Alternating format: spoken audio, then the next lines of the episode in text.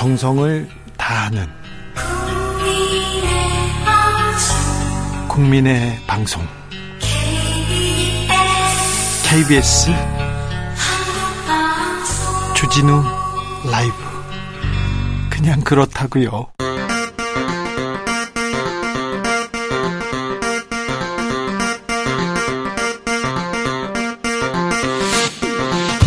주진우 라이브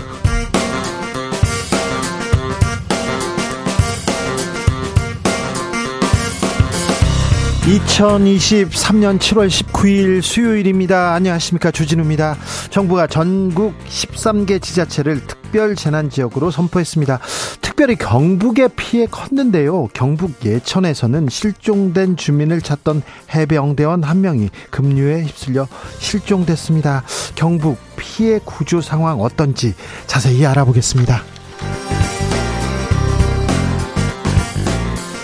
홍준표 대구시장 징계 절차 시작되자 수해 골프에 대해서 사과했습니다. 국민 정서 충분히 고려하지 못했다면서도 주말 일정이고 매뉴얼에 위배되는 일은 없었다고 거듭 강조했는데요. 이게 사과냐 진정성 있냐 논란 여전합니다. 김성태 국민의힘 의장과 이야기해 보겠습니다. 미군 1등병이 판문점 공동경비구역을 견학갔다가 군사 분계선을 넘어서 월북했습니다. 어, 이분, 이번 월북 사건이 첫 번째 있는 사건이 아니라면서요. 북미 관계 새 변수가 될 수도 있다는 전망 나오는데요. 지금은 글로벌 시대에서 살펴봅니다. 나비처럼 날아 벌처럼 쏜다. 여기는 주진우 라이브입니다.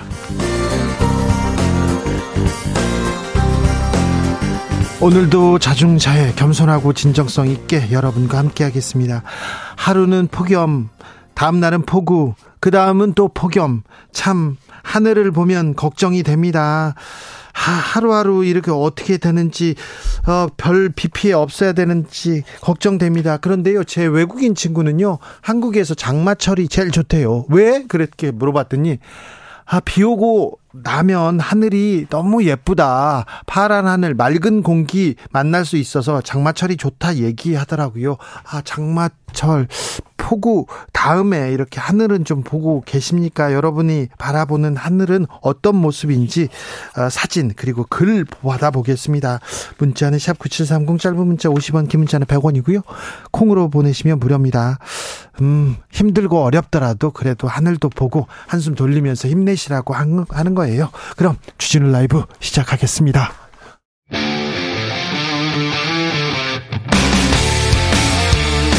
탐사보도 외길 인생 20년. 주 기자가 제일 싫어하는 것은?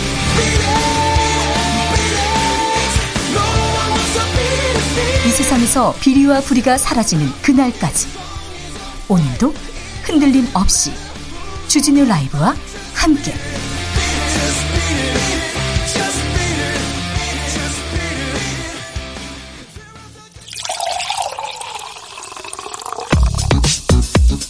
진짜 중요한 뉴스만 쭉 뽑아냈습니다. 주스. 정상근 기자 어서 오세요. 안녕하십니까.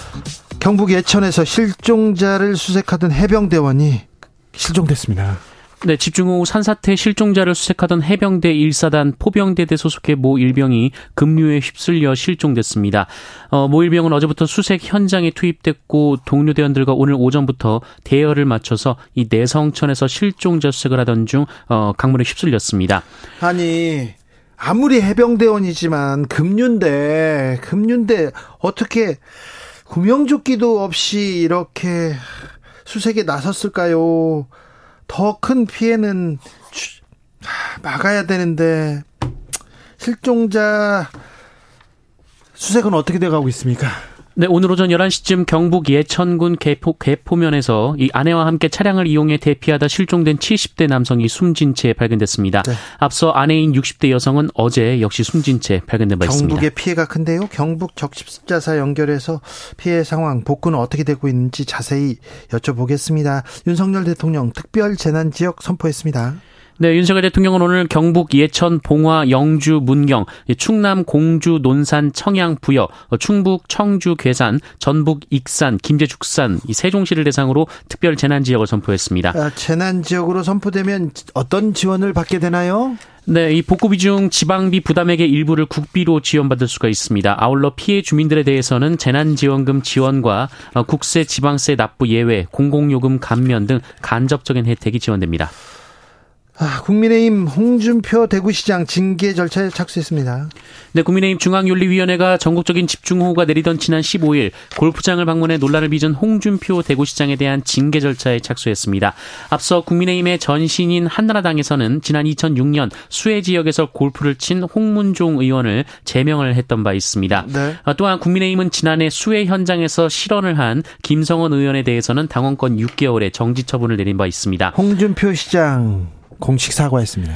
홍준표 시장은 오늘 대구시청에서 긴급 기자회견을 열고 전국적으로 수해가 우려되는 상황에서 부적절했다는 지적을 겸허하게 받아들인다라면서 원칙과 사실관계를 바탕으로 상황을 설명하는 과정에서도 국민 정서를 충분히 고려하지 못해 송구스럽다라고 말했습니다.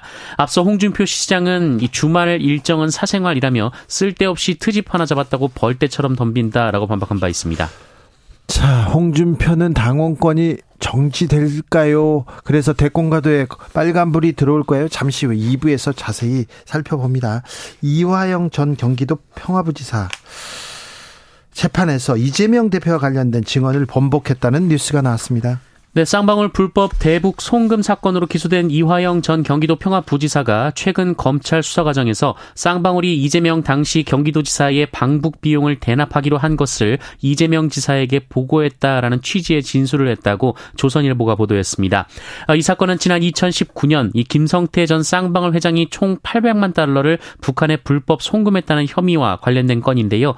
어, 이중 하반기에 송금된 300만 달러는 이재명 지사의 방북 비용을 대납한 것 것이다라고 검찰은 주장한 바 있습니다. 예. 어, 이화영 전 부지사는 그동안 이 자금 송금에 이재명 대표와의 관련성을 부인해 왔으나 어, 최근 검찰에 사전 보고했다는 진술을 했다라는 건데요. 이 조선일보는 법조계를 인용해서 이재명 대표에게 제3자 뇌물 혐의를 검찰이 적용할 것이다라는 관측이 나온다고 보도했습니다. 이재명 대표는 뭐라고 합니까? 네, 이재명 대표는 검찰이 수사를 해야 하는데 자꾸 정치를 하고 있는 것 같다라고 주장했습니다. 또한 민주당 인권위원장인 주철현 의원 등은 어, 국회에서 기자회견을 열고 이화영 전 부지사의 배우자로부터 이 검찰이 허위 진술을 회유, 협박하고 있다는 내용의 친필 탄원서를 접수했다고 밝히며 어, 검찰이 10개월간 독방에 수감하고 매일 검찰에 소환하며 협박과 회유를 병행했다고 주장하기도 했습니다. 검찰이 김수현 전 청와대 비서관 수석이죠. 기소했네요. 네, 문재인 정부 당시 월성 1호기를 폐쇄한 것을 두고 검찰이 김수현 전 청와대 사회수석 비서관을 불구속 기소했습니다. 직권남용 권리행사 방해, 업무방해 혐의인데요. 네, 검찰은 김수현 전 수석이 지난 2018년 이 문재인 정부 청와대 에너지전환 TF 팀장을 맡아서 월성 원전 1호기를 폐쇄하기 위해 한국 수력 원자력을 압박했다라고 보고 있습니다. 탈원전, 탈원전이라고도 할 수 없는데 원전을 줄이고 어, 다른 에너지원으로 가겠다. 이렇게 정책을 바꿨죠. 정책 판단을 사법으로 처리하겠다. 이 부분은 어떻게 법은 해석할지. 하, 지금 2018년인데요. 2018년 일을 지금 음, 기소하다니. 네, 어떻게 볼지 좀 지켜보겠습니다. 최저임금 결정됐습니다. 네, 최저임금위원회는 오늘 15차 전원회의 결과 내년도 최저임금을 시급 9,860원, 월급 206만 740원으로 결정했다고 밝혔습니다. 얼마나 오른 거예요? 어, 2% 정도 올랐는데요. 네. 어, 내년 최저임금 영향을 받는 노동자는 65만 명에서 334만 7천 명으로 추정됩니다. 물가는 뛰는데 겨우 240원 올랐어요. 이렇게 얘기하는 분이 있고요. 아, 만 원 안 돼서 다행이다. 이렇게 얘기하는 곳 곳 있는데 노사 모두 반발하고 있습니다. 잠시 후에 청년들과 자세히 얘기해 볼게요. 제가 주한 미군 미군 이병이 이렇게 그 JSLA를 통과해서 군사분계선을 넘었다 이렇게 얘기해야 되는데 일, 미군 일병이라고 했습니까? 아, 네, 그렇게 들었던 것 같습니다. 아, 그렇습니까? 죄송합니다. 미군 이병이 군사 분계선을 넘어서 월북했습니다. 네, 공동 경비구역을 견학하던 미국 군인 한 명이 무단으로 군사 분계선을 넘어 월북하는 돌발 사태가 발생했습니다. 네. 이 월북한 미국인이 북한으로 귀순할 의지가 있는지를 포함해서 현재 어떤 상황인지는 자세히 알려지지 않았고 월북 네. 군인은 좀 여기서 문제가 있었던 것 같아요. 그런데 아, 아무튼 월북했어요. 그래서 이 돌발 상황 어떻게 풀지 어쩔 수 없이 북미 대화가 생기는 거 아니냐 열릴 수밖에 없어 이런 얘기도 있는데요. 잠시 후에 지금은 글로벌 시대에서 자세하게 이 문제 분석해 보겠습니다. 이 돌발 변수를 남북 대화, 북미 대화로 어떻게 이어갈지도 좀 생각해 보겠습니다. 최근에요. 코로나가 심상치 않습니다. 네, 코로나19 신규 확진자 수가 일주일 전보다 20%가량 늘었습니다. 중앙 방역대책본부는 7월 2주 코로나19 신규 확진자 수가 18만여 명으로 일주일 전보다 22.2% 증가했다고 밝혔습니다. 어, 하루 평균 확진자 수는 약 한 달 전에 비해서 어, 거의 뭐 두 배 가까이 지금 늘고 있는 상황인데요. 네. 확진자 한 명이 몇 명에게 감염시키는지 의미하는 지표인 감염 재생산 지수도 1.16으로 3주 연속 1을 넘긴 상황입니다. 숨은 감염자 많을 것 같은데요. 사실 요 요즘 감기도 심하고 숨은 확진자들 많습니다. 그러니까 각별히 조심하셔야 됩니다. 3만 명이라고 옛날에 300명 넘었다고 얼마나 무서웠어요. 얼마나 아우 참 걱정했습니까? 그런데 3만 명대입니다. 코로나가 사라진 건 아닙니다. 우리가 함께 같이 살고 있을 뿐입니다. 주스 정상근 기자와 함께 하겠 함께 했습니다. 네, 고맙습니다. 4976님께서 실종된 해병대원의 무사 기한을 바랍니다. 네. 무사 기한을 빌겠습니다. 피해가 있는데 그 피해 더 늘리진 않아죠. 이거는 완전 인재죠. 급류가 이렇게 휘몰아치는데 그냥 군인들 왜 거기에 군인들이 이렇게 동원되는지 저는 이해가 잘 안 되는데 군인들 손잡고 막 급류에 막 들어가더라고요. 손잡고 일렬로 이게 극기훈련인가 이런 생각도 하는데 조금 머리를 좀 써주세요. 조금 안전을 좀 대비해 주세요. 아무리 대민 지원 중요하다고 하지만 더 큰 희생 안 됩니다. 부탁드릴게요. 지금 계신 곳 어떠세요? 하늘은 어떤가요? 그래 가끔 하늘은 봐야죠. 얘기합니다. 한상일님 하늘을 쳐다보는 여유를 잊은 지 오래된 것 같아요. 덕분에 오늘 하, 늘 한번 바라봅니다. 어제 퇴근길에 하늘 보는데 하늘이 너무 아름다워서 가슴이 찡하더라고요. 2952님, 하늘을 쳐다보니까요. 벌써 잠자리가 날아다니네. 이렇게 정신없이 덥다가 가을이 오겠죠. 매미 잠자리 벌써 나오기 시작했어요. 한여름 왔다는 거죠. 5145님, 오늘 하늘은요 예술입니다. 최고의 예술가는 구름, 구름 한 스푼 떠서 커피에 올리면 카푸치노가 되려나요? 그러니까요. 어떻게 하늘은 이렇게 구름도 잘 그리지? 어떻게 제주도는 이렇게 예쁘지? 이런 뭐 공기가 맑은 데는 더 하늘이 예쁘고 구름이 예쁘잖아요. 그 얘기는 잠시 후에 저희가 엑소쌤한테 또 물어볼게요. 8741님 대구 앞산 하늘입니다. 비 온 뒤에 가을 하늘이 야속합니다. 마음이 아리도록 아픕니다. 아 대구에도 대구 옆에 경북에도 피해가 컸는데, 네. 아, 빨리 피해 복구 나와, 그, 나서서 빨리 일상으로 돌아오셔야 될 텐데요. 5286님, 전국에서 비가 가장 많이 왔다는 청양, 정산면에 살고 있습니다. 폭우로 단수됐어요. 이제 많이 좋아졌습니다. 아, 옆집 개가 비 때문에 며칠 밖에 못 나와서 제가 오랜만에 데리고 산책하면서 주진우 라이브 듣고 있는데요. 어제는 별이 정말 많이 떴더라고요. 안타깝게 떠나신 분들이 별이 된 걸까요? 삼가 고인의 명복을 빕니다. 고인의 명복을 빌겠습니다. 주진우 라이브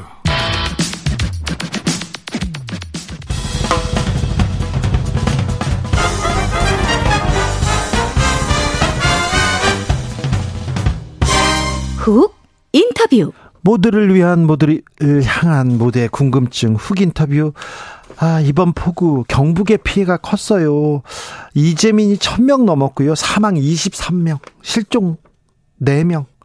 아, 집에 돌아가지 못해 임시 대피소에서 숙식 해결하고 있는 분들, 아, 건강 어떤지, 2차 피해 없을지 걱정됩니다. 피해 구호는 어떤지도 좀 물어보겠습니다. 아, 김재왕 대한적십자사 경북지사 회장 전화로 연결됐습니다. 회장님. 네, 안녕하십니까. 네. 경북에 비도 많이 오고 산사태도 있었고 피해가 많아요. 지금도 비 옵니까? 예, 오늘 새벽까지만 해도 비가 참 많이 왔는데 네. 한 보름 비가 오다 말다고 지난 주말부터는 정말 많이 왔습니다. 그러니까요. 네, 오늘은 예 비가 그쳤는데 아마 장마전선이 남쪽으로 빠져 내려가서 이번 주말부터 또 비가 온다는데 네. 네 사실 걱정이 많습니다. 걱정이네요. 경북의 네. 피해가 커요. 예천을 예. 비롯해서요. 얼마나 네. 큽니까? 어, 재산 피해도 물론이지만은 불행하게도 인명 피해가 네. 방금 말씀하신 대로 23명이 어, 돌아가시고 실종이 4명입니다. 한 네. 마을 예천 한 마을만 해도 13명이 사망하시고 4명이 실종이니까 아마 그분들도 돌아가신 걸로 그렇게 지금 생각을 하고 있고 영주의 4명, 봉화의 4명, 문경에 2명 이렇게 해서 많은 인명 피해가 있어서 그게 마음이 참 아프고 그 외에도 어, 물난리가 나서 도로나 하천 이런 것이 또 내려가고 주택도 한 6, 한 650여 채 네. 침수가 되고 사유시설 뭐 가축도 한 10만 두 농경지 피해도 한 3천 헥타르가 침수되었다고 합니다. 네. 어, 정부에서 특별 재난 지역 선포했는데요. 아무튼 네. 많은 피해 때문에 구호 지금 필요할 텐데 어떤 구호 활동 하고 계십니까? 어떤 구호가 필요합니까? 네, 지금 이제 우선 그 이재민들이 발생해서 어 귀가할 때가 어 필요하니까 예. 일단 학교나 체육관 그 다음에 마을 회관 같은 데 이제 일단 이재민들을 대피시켜 놓고 거기에 뭐 텐트하고 뭐 같다고 보시면 됩니다. 쉘터를 예. 들여서 어 한 가구당 하나씩 한 네 명 정도 이제 들어가는데 그렇게 하고 우선 아무것도 없이 대피를 하니까 예. 그 구호 세트 그 속에 일단 간단한 뭐 담요 그다음에 세면 도구 이런 게 있고 어, 비상식량 세트 같은 것을 우선 드리고 그리고 또 이제 구호 활동하는 분들하고 예. 이분들이 식사가 이제 지속적으로 돼야 되니까 즉십자의 밥차가 있습니다. 그래서 한 대에서 뭐 최대한 많이 하면 한 500인분 할 수 있는데 한 대나 두 대 하면은 한 500인에서 1000인분 할 수 있으니까 하고 마을마다 이제 봉사원들이 직접 봉사원들이 있으니까 네. 이분들이 평소에 훈련이 잘 돼 있는 분들입니다 사실 그래서 예, 예. 어 일사불란하게 나오셔서 밥도 하고 반찬도 만들고 해서 이게 재난 피해 지역에 있는 분들한테 공급도 하고 지금 우선은 그렇게 하고 있습니다. 그리고 그치. 이제 그게 군부대에서 이제 그게 구호 활동하러 오는 분들이 젊은 분들이 땀을 많이 흘리고 애를 많이 쓰고 있거든요. 예. 이분들한테도 이제 밥을 해서 드리고 또 이제 땀을 많이 흘리니까 예. 이게 그 샤워차를 가지고 가서 이분들이 중간에 샤워하시고 좀 쉴 수 있는 예. 휴게 공간도 지원하고 이렇게 하고 있습니다. 회장님 정부, 네네. 지자체, 시민들 어떤 도움이 더 필요합니까? 예, 우선에는 이제 이분들이 물자가 필요하니까 예. 아, 결국 이제 물자 공급을 해야 될 것 같고 어 그 다음에 또 이제 장기적으로는 어 집이 파손되고 뭐 마을이 파괴됐으니까 이걸 새로 이제 어떻게 어 복구하는데 도움을 드려야 될 것 같아요. 그래서 우선에 마을에 가보면 뭐 양쪽에 이렇게 토사들이 내려와서 엉망이 돼 있으니까 군부대에서 오고 네. 또 소방대에서 와서 이게 지금 아주 특수 차량들이 필요하니까 예. 특수 차량들이 와서 정말 막 산하나가 무너져서 온 마을을 덮쳤다고 생각하니까 저도 가보니까 도저히 상상이 안 되는 이런 큰 집채만한 돌들이 굴러와서 마을을 덮쳤더라고요. 그래서 예. 예, 해병대에서 특수 장비를 갖고 와서 일단 이것을 다 치우고 나면은 이제 일반 그 봉사원들이 들어가서 집도 씻고 가재도구 정리하고 또 파손된 집은 또 마을에서 또 예, 정부에서 또 어 개개인들이 같이 힘을 합쳐서 복구해 나가고 이렇게 해야 될 것 같아요. 네. 그래서 그 과정에서 이제 우선에는 물자들이 필요하니까 네. 어, 그런 물자를 좀 지원해 줄 수 있는 분들은 시민들께서 좀 보내주시면 좋고 예.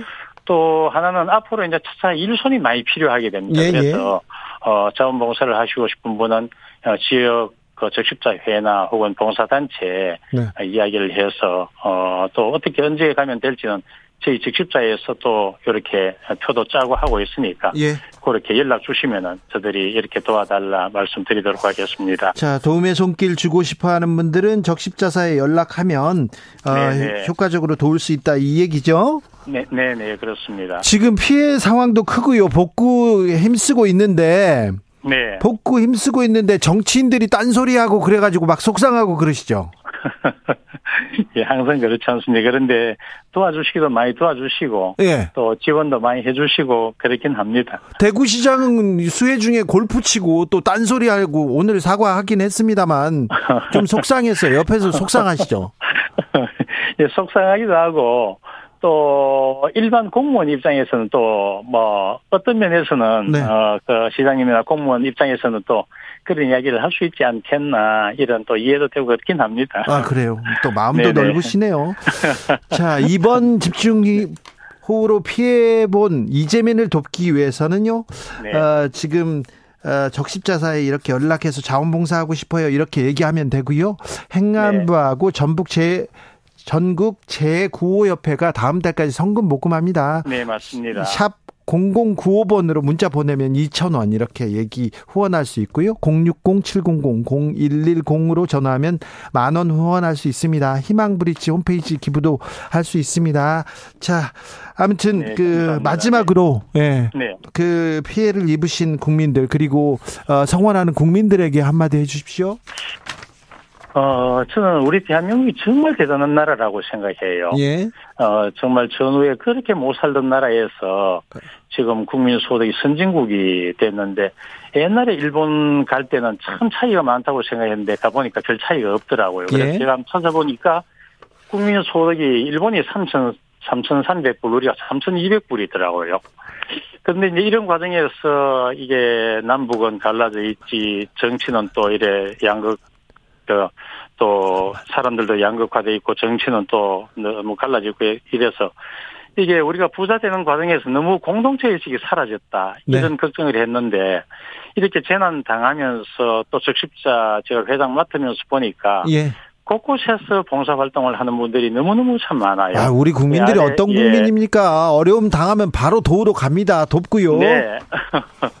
월요일 날 하루 종일 비가 왔는데 예전에 봉사원 한 분은 보니까 자기 집도 재난을 당했는데 네. 우리 집은 문에 물만 담았으니까 예. 앞으로 뭐 신랑하고 애하고 씻으면 된다 하고 나와서 하고 예. 그 회장님도 보니까 20년을 봉사 활동을 했더라고요. 예. 예. 종일 배우는데 그게 뭐 몇 시간 하고 들어가는 것도 아니고 그래서 집에 돌아오면 집 사람한테 내가 야 진짜 내가 도저히 저 사람들 이해가 안 된다 이러니까 우리 집 사람이 한 말이 저 사람들 때문에 나라가 돌아가는 것 같아요. 그렇죠.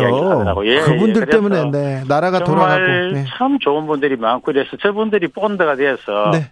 우리나라 갈라진 게 앞으로 붙여지고 선진국이 갈것 네. 같아요. 그리고 지난번에 티르기에 그 지진 났을 때 또 우크라이나 성검서들 적십자에서 뭐 대한 적십자에서 했습니다만은 할 때 순식간에 목표액을 달성했거든요. 그래서 우리 국민들 속에 세계 시민의식이나 공동체의식이 살아있다 이렇게 생각해서, 예. 어, 우리 다 같이 이 적십자나 이런 봉사단체도 가입하고 또 뭐 작은 돈이지만 사회를 위해서 네. 이렇게 성금도 내시고 해주면 좋겠다 싶고. 알겠습니다. 저들도 힘을 내서 이번 네. 이, 이 수혜를 잘 복구하도록 어, 배전의 노력을 다하도록 그렇게 하겠습니다. 더 힘써 주십시오. 이사룡님께서 이분 누구신가요? 목소리가 너무 부드럽고 다정스럽고 좋은 일 많이 하실 것 같아요. 그렇죠. 김재왕 적 대한적십자사 경북지사 회장이었습니다. 감사합니다. 네, 감사합니다. 교통정보센터 다녀오겠습니다. 김민희 씨.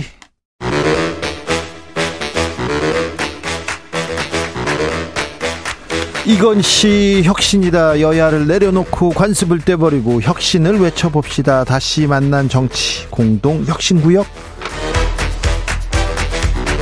수요일 주진우 라이브는 정쟁 비무장지대로 변신합니다. 주진우 라이브가 지정한 여야 혁신위원장 세 분 모셨습니다. 먼저 김용태. 네, 국민의힘 김용태입니다. 류호정. 정의당 류호정입니다. 용혜인. 네, 안녕하세요. 기본소득당 용혜인입니다. 수해 피해는 없죠? 괜찮으십니까? 네, 저희는 다행히 너무 없습니다. 네. 일단 뭐 저희는 없는데 오늘 그 수색하던 해병대, 해병대. 네, 이게 속상해요. 네, 너무 속상한 소식입니다.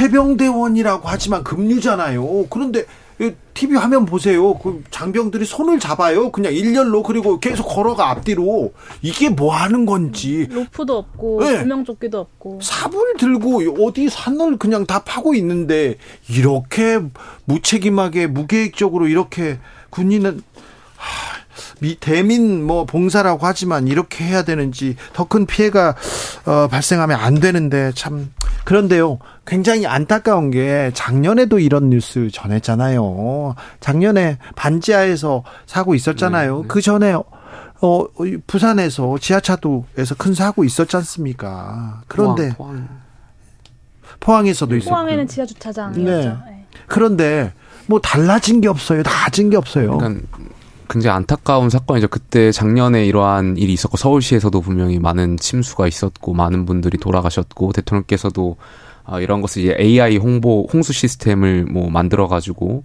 앞으로는 다시 이런 일이 재발하지 않도록 많은 노력을 가, 겨, 어, 경주하시겠다라고 말씀하셨는데 그리고 또 사실 우크라이나 가기 전에도 정부에서 이제 만반의 준비를 다 했다라는 식의 이제 언론 브리핑이 있었는데 그럼에도 불구하고 비슷한 식의 또 재난이 일어나서 글쎄 이걸 어떻게 평가해야 될까 되게 안 쉬운 안타까운 마음이 있고요. 그러니까 저는 전반적으로 이번에 정말 정부의 공무원분들께서 이번 사건 사건을 좀 보고 원인을 제대로 규명해야 된다. 네. 내년에는 정말 이런 사건이 일어나면 안, 일어나면 안 되잖아요. 네. 사실 이제 예견된 어, 일이었기 때문에 네. 그뭐 준비를 철저히 해야 한다. 뭐 이런 이야기들도 했잖아요. 기후 위기 이상 기후로 비가 쏟아지면요 한 번 올 때마다 퍼 붓습니다. 그렇죠. 국민들께서도 이제 작년에 경험도 있고 하니 또 더 마음의 준비 뭐또 실제 물리적인 준비들도 많이 하셨을 거고 자체적으로도. 네.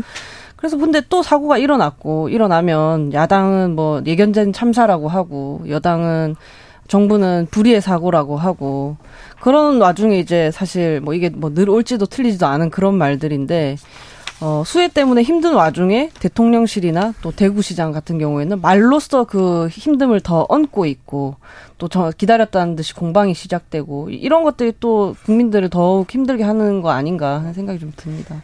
네. 그, 뭐, 일단은 저는 재난을 대하는 대통령의 태도를 좀 지적을 하고 싶어요. 비가 와도 내 책임인 것 같다라고 생각하는 대통령과 지금 서울 뛰어가도 상황 바뀌지 않는다라고 음. 생각하는 대통령은 내릴 수 있는 지시 자체가 다를 수밖에 없습니다. 이게 무슨 말이냐면 재난을 극복하고 대응하려고 하는 의지 그리고 이를 위한 국정 운영의 태도 이것들이 다르고요. 정부 이를 대하는 정부 관료들 조직 자체의 기능성 자체가 다를 수밖에 없습니다. 중대본 회의를 해외에서 뭐 비행기에서 했다고 하시고 수차례 보고를 받았다고 하시고 대통령 계신 곳이 상황실이라고 해놓고 막상 이 산사태 현장 에 가서 산이 무너져서 민가를 좀 덧친 모양이라고 생각했다 이런 상황 파악조차 제대로 안 돼 있는 모습을 보이고 계신 겁니다. 그래서 도대체 저는 언제부터 정부가 책임을 지는 존재가 아니라 아래에 책임을 묻는 존재가 되었는지 좀 어, 아나무인이다라는 말씀을 좀 드리고 싶습니다. 약간 그 대통령께서 서울로 뛰어간다고 해도 상황을 크게 바꿀 수 없다라는 고위 관계자가 누군지는 모르겠는데 네. 분명히 상식적인 발언은 아니죠. 그러니까 대통령실에서 왜 이렇게 발언했는지 그러니까 이해를 하려고 하더라도 이해가 잘 안 가는 게 사실이고 그러니까 며칠 전에 그 대통령께서 현장 보시면서 이런 표현 하셨잖아요. 몇, 몇백 톤의 바위가 산에서 굴러 다 내려올 정도로 처음 본다. 네. 그러니까, 그러니까 이 말을 반추해 보면 사실 해외에 있다 보니까 뭐 국내 상황을 잘 모르셨던 건가. 그러니까 물론 보이죠. 물론 보고를 받으셨을 텐데 우리가 이제 국내에서 TV로 그렇죠. 접하는 것하고는 조금 다른 식의 어떤 참모들도 그런 인식을 있었던 것 아닌가 그러다 보니까 이런 표현을 했던 거 아닌가에 대한 네. 생각이 있는데 대통령 공직자인데 어 보니까 어유 굉장하네. 이게 방관자처럼 얘기한다 이런 얘기도 있었어요. 그죠 말씀하신 대로 또 해외에 있다 와서 잘 상황을 모르실 것 같으면 주변 참모진들이 적절한 조언을 또 했어야 되는데 그게 안 된 것 같아요. 보면은 대통령실 고위 관계자부터 부적절한 말을 해서 구설수에 올랐잖아요. 거의 뭐 야당이 무슨 얘기를 하면 지면 안 된다라는 생각에 먼저 바로 잡혀서 국민들께서도 이 지금 이 발언들을 지켜보고 계시다는 걸 모르는 것 같습니다. 아니, 다 알죠. 다 쌓여 있죠. 그런데 김용태 최고 네. 이권 카르텔 돈 회수해 가지고 이거 수해 복구로 쓰겠다. 이 얘기는 어떻게 보셨어요? 그럼 뭐 여러 가지 의미가 있을 것 같은데 첫 번째로는 제가 생각했을 때 네. 어, 지지층을 위한 메시지라고 생각해요. 그러니까 대통령으로서 당연히 이 사태에 대해서 좀 메시지를 내놓으셨으면 좋았을 텐데 아무래도 이제 여당 내에서도 당원분들께서도 생각하기에 아, 우크라이나를 방문하는 것이 과연 적절했는가에 대한 그런 생각들이 있을 수 있잖아요. 이게 네. 지금 국내 재난 상황이 있고 복귀하시는 게 더 맞지 않았을까에 대한 생각을 갖고 계신 당원분들도 계셨고 그러다 보니까 대통령께서 이제 지지층을 결집시키기 위한 메시지를 내놓으시려고 했던 것 아닌가에 대한 생각이 있고 두 번째는 야당에서 제안하는 그런 추경 관련된 논의 그러니까 이미 보조금 관련해 가지고 어, 필요 없는 보조금을 삭감해서 충분히 이제 재난 상황에 대한 어떤 기금으로서 활용할 수 있게끔 하도록 할 수 있다라는 그러한 말씀을 하기 위해서 그러니까 추경에 대한 논의를 좀 끊기 위한 그런 말씀 아니셨나 생각하는데 아무래도 저는 좀 대통령께서 아까 초반에 말씀드렸던 것처럼 아, 국민 전체에 대한 공감을 좀 더 그러니까 대통령께서 하신 말씀 무슨 말씀인지 알겠는데 국민 전체가 좀 공감할 수 있는 말씀 하셨더라면 어땠을까에 대한 아쉬움이 좀 있습니다. 저는 대통령이 이제 무리하다 싶을 정도로 통제를 해라 이런 지시를 하셨다고 하던데 네. 저는 무리하다 싶을 정도로 귀국하셨었어야 됐다고 봅니다. 그리고 지금 김용태 최고가 이제 두 가지 이유로 아마 보조금 얘기를 하지 않으셨겠냐 얘기를 했는데 하나가 귀, 그 귀국에 대한 여론을 하나가 추경을 끊기 위해서라고 말씀하셨는데 그러니까 대통령실에서 이 와중에도 사람이 50명이 넘게 실종되고 사망한 이 와중에도 어떻게든 야당이랑 싸울 생각만 하고 있었던 거예요. 그러니까 이런 보조금 과 연결시키는 무리수가 나올 수밖에 없는 거거든요. 네. 근데 대통령이 대통령실에서 문제가 있다고 이야기한 그 시민사회 정치 보조금이 이렇게 다 합치면 314억 정도 됩니다. 근데 작년에 2020년에 아, 중대본에서 7월 28일부터 8월 11일까지 집중호우 복구비에 얼마 들었냐 들었다고 밝혔냐면 3조 4천억 정도 들었다고 밝혔어요. 그러니까 실제로 갖다 붙일 수도 없는 돈을 가지고 지금 대통령실에서 이 수해 상황에 정쟁을 하고 계시다라는 비판을 들을 수밖에 없습니다. 네, 검찰 특활비는 어떻게 하고요? 그것도 좀 수해 복구에 내놓으시죠. 그 이런 얘기 나옵니다. 이권 카르텔이 정의가 좀 모호하다 보니까 네. 서로 지금 주장하는 통계가 좀 다른 것 같아가지고, 그러니까 어제 국무총 리실 그 부패 예방 추진단에서 발표한 자료에 따르면 네.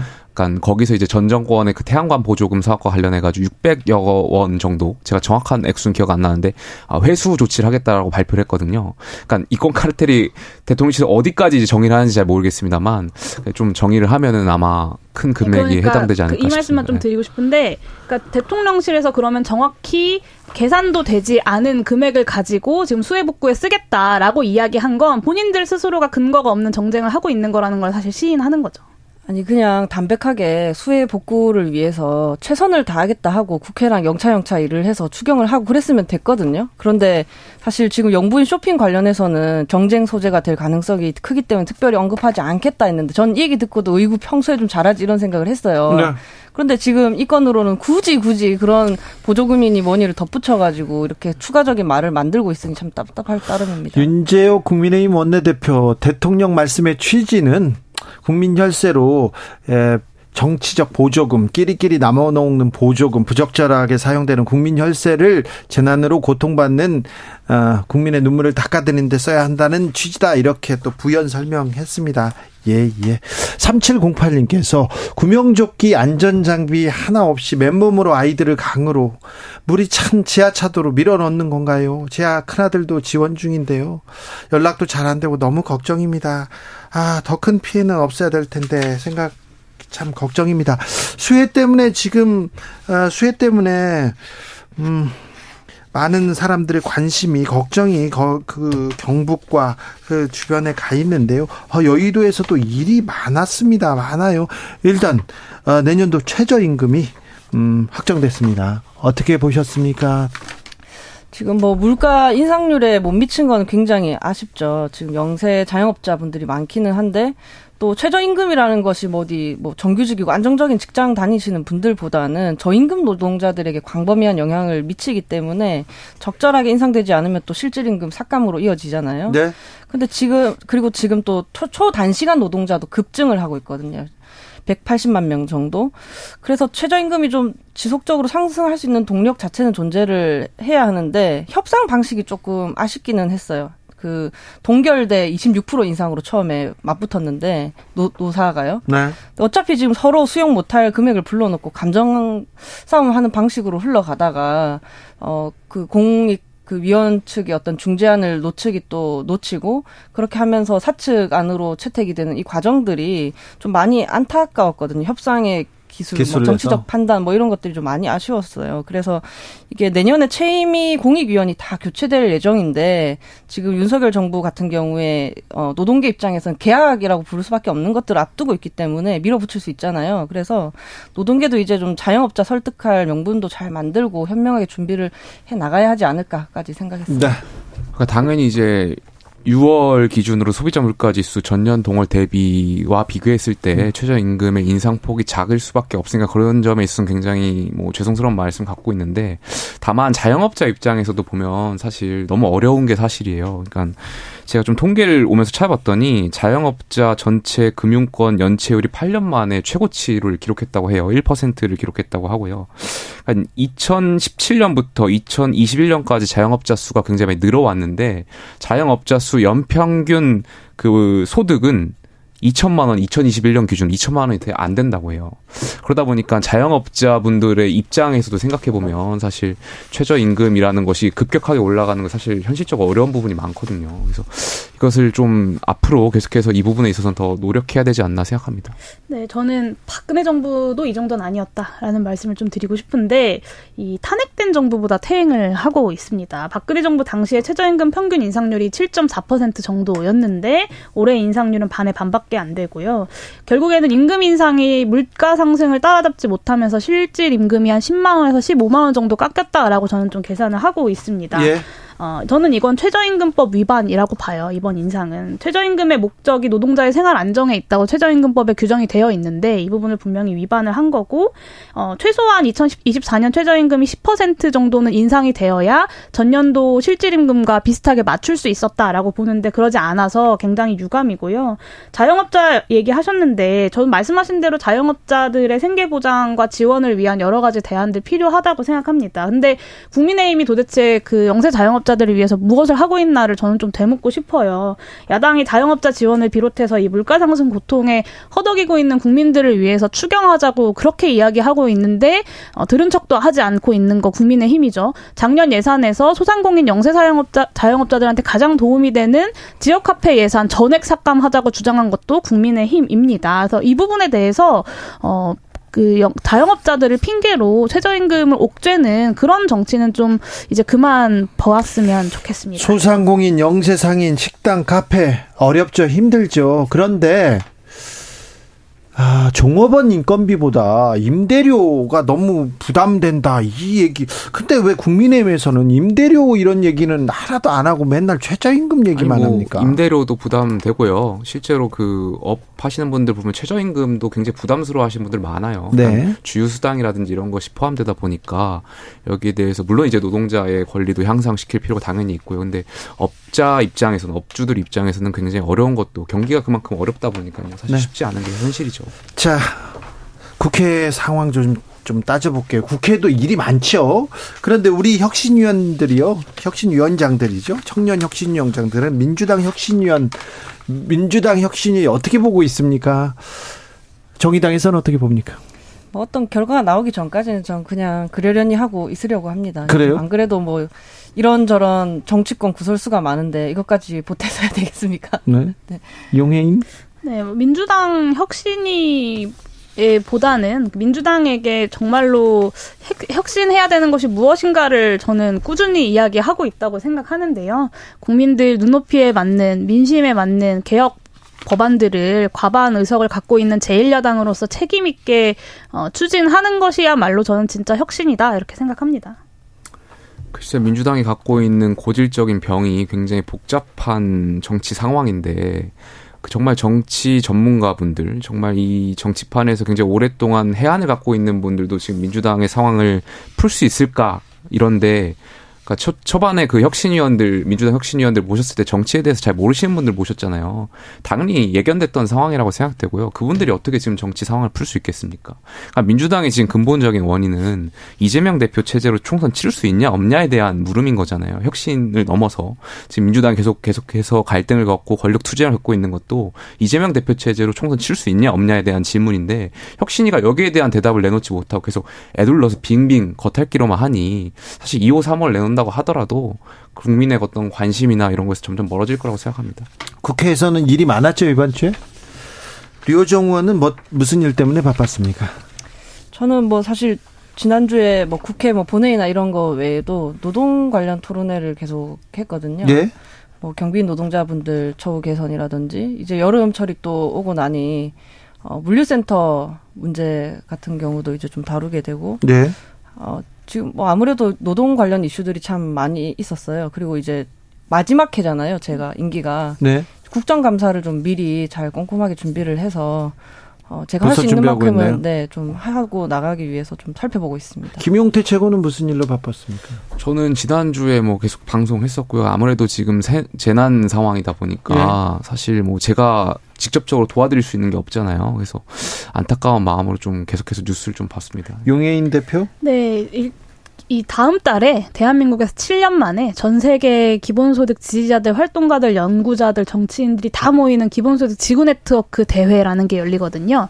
8월 23일부터 26일까지 올리는데 이 대회를 성공적으로 치르기 위해서 좀 최근에 전국을 다니고 있어요. 그래서 네. 지난주 말에 이제 목포, 무안, 그리고 광주, 전주까지 좀 다녀왔고요. 다녀오는 과정에서 실제로 전북, 충북 지역에 좀 심각한 수해 피해 상황들을 좀 살펴보고 오기도 했습니다. 그래서 어좀 수해 대응과 관련된 여러 가지 고민들과 뭐 지구 네트워크 대회를 어떻게 잘 치를 건지 그리고 최저임금 관련돼서 어떤 입장을 정리할 건지 이런 것들을 좀 주로 했습니다. 어제부터 강화된 스토킹 방지법 시행됐습니다.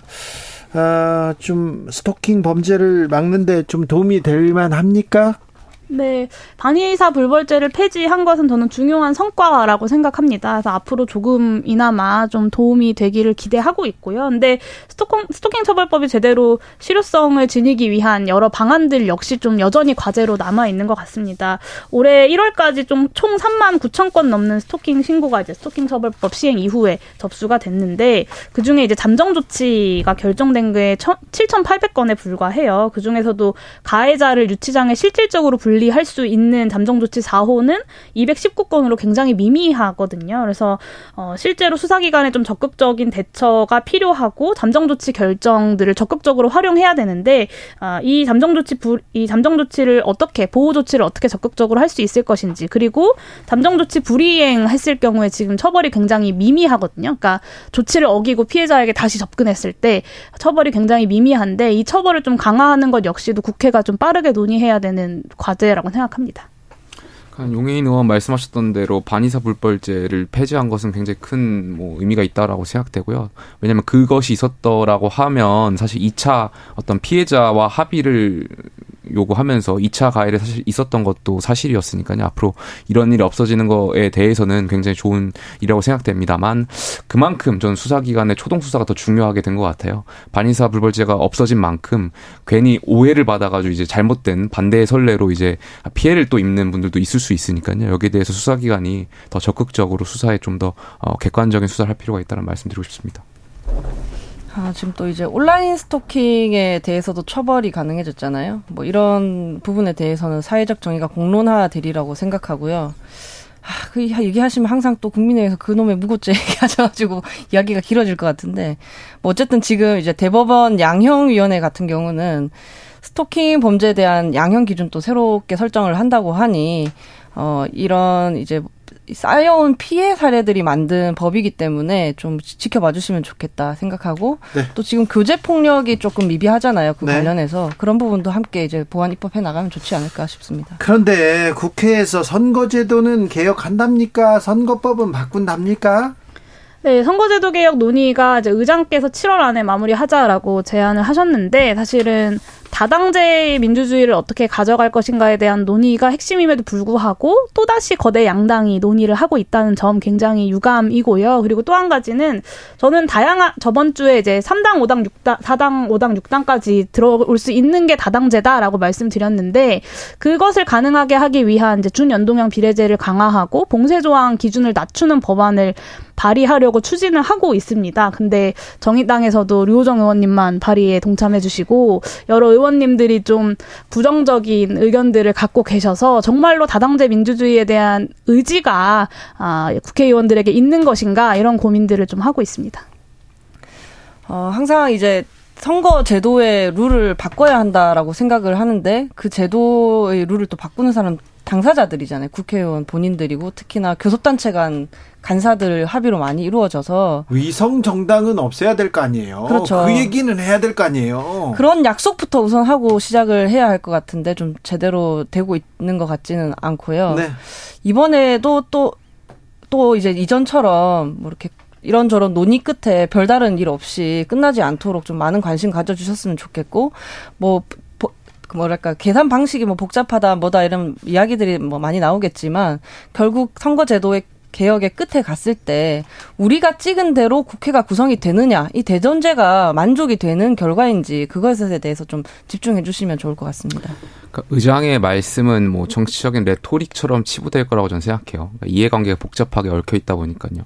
역대 의장분들 말씀 들어보면 사실 본인 그러니까 뭐 정치적인 함의를 넘어서 당연히 역대 의장들이야 본인의 업적을 쌓기 위해서라도 이제 선거제 개혁이라든지 여러 가지 의미를 던졌지만 사실 국회의원 개개인이 다 이해관계가 다르거든요. 예를 들어 서 경기도에 59석이 있는데 이게 거 국민의힘은 굉장히 적습니다. 한 6석 정도 있어요. 그러니까 대부분 다 민주당이란 말이죠.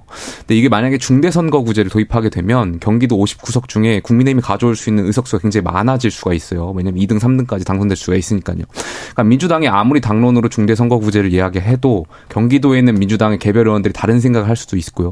반대로 또 영남권이라든지 이런 TK 권역 국민의힘이 굉장히 유리한 지역에서는 반대 생각을 또 가질 수 있기 때문에 그 국회의원들 개개인의 의견이 다 다르기 때문에 저는 이걸 함의를 모으기는 굉장히 어려 울 거다 생각됩니다. 저 이 말씀만 좀 드리고 싶은데 지난 공론조사 결과가 있습니다. 소선거구제를 유지하면서 전체 의석수와 비례 의석을 확대하고 준연동형을 강화하는 것 이게 이제 국민들이 공론조사 결과를 통해서 내린 결론입니다. 이 결론을 그대로 국회가 따라간다면 어, 굉장히 심플하고 쉬운 문제이다라는 말씀을 드리고 싶고요.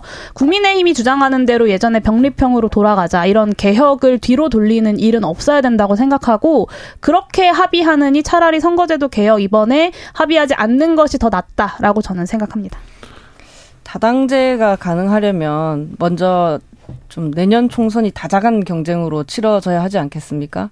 저는 양당제는 양당제로는 어, 평범한 사람들의 어떤 평범한 일상 문제를 해결할 수 없다. 저거 대한민국 현재 정치는 그렇다.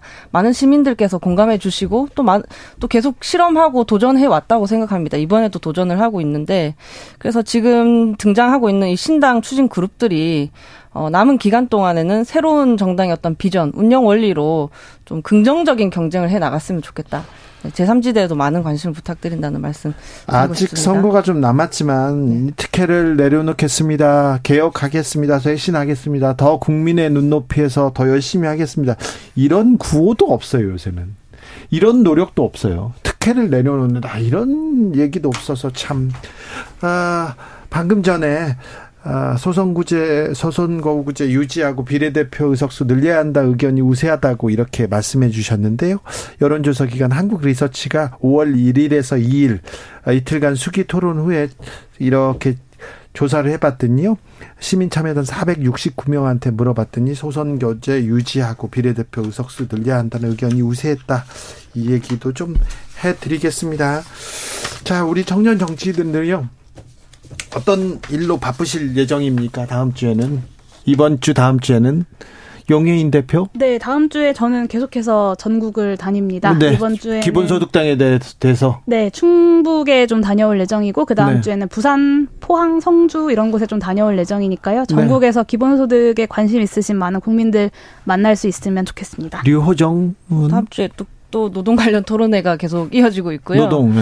그리고 방금 말씀드렸던 제3지대 관련해서 세 번째 권력의 어떤 운영, 비전, 원리 뭐 이런 것들을 네. 만들기 위한 작업들을 정의당 내에서 있어요. 정의당 외부에서 이렇게 논의합니까? 세 번째 권력은 정의당 당원인 분도 있고요. 아닌 음. 그냥 일반 시민 분들도 계시거든요. 다 네. 함께 논의를 하는 거고요. 또 정의당이 자체적으로 지금 꾸려서 하고 있는 신당 추진 사업단 네, 여기도 많은 관심을 부탁드리겠습니다. 아무래도 저는 뭐 제 전공이 에너지 쪽이다 보니까 기후 재난이라든지 앞으로 이제 계속해서 또 장마가 있을 거잖아요. 이것이 어떤 아시아권에 어떤 영향을 미칠지 어떤 전문 자료도 계속 볼 것 같고요. 요즘 제가 통일 공부를 좀 많이 하고 있습니다. 네. 통일 관련해서 전문 자료라든지 독일의 통일 사례라든지. 통일부 장관은 어떤 것 같아요? 갑자기 또 이번 이번에 지명된 분은 네? 뭐 싶었던 것 같아요. 어떤 것 같아요? 말을 못 하겠어? 아니 뭐 네. 그래도 통일부 장관의 업적은 그러니까 사명은 네. 통일을 기본 전제로 해야 하시는 분이어야 되니까요. 네.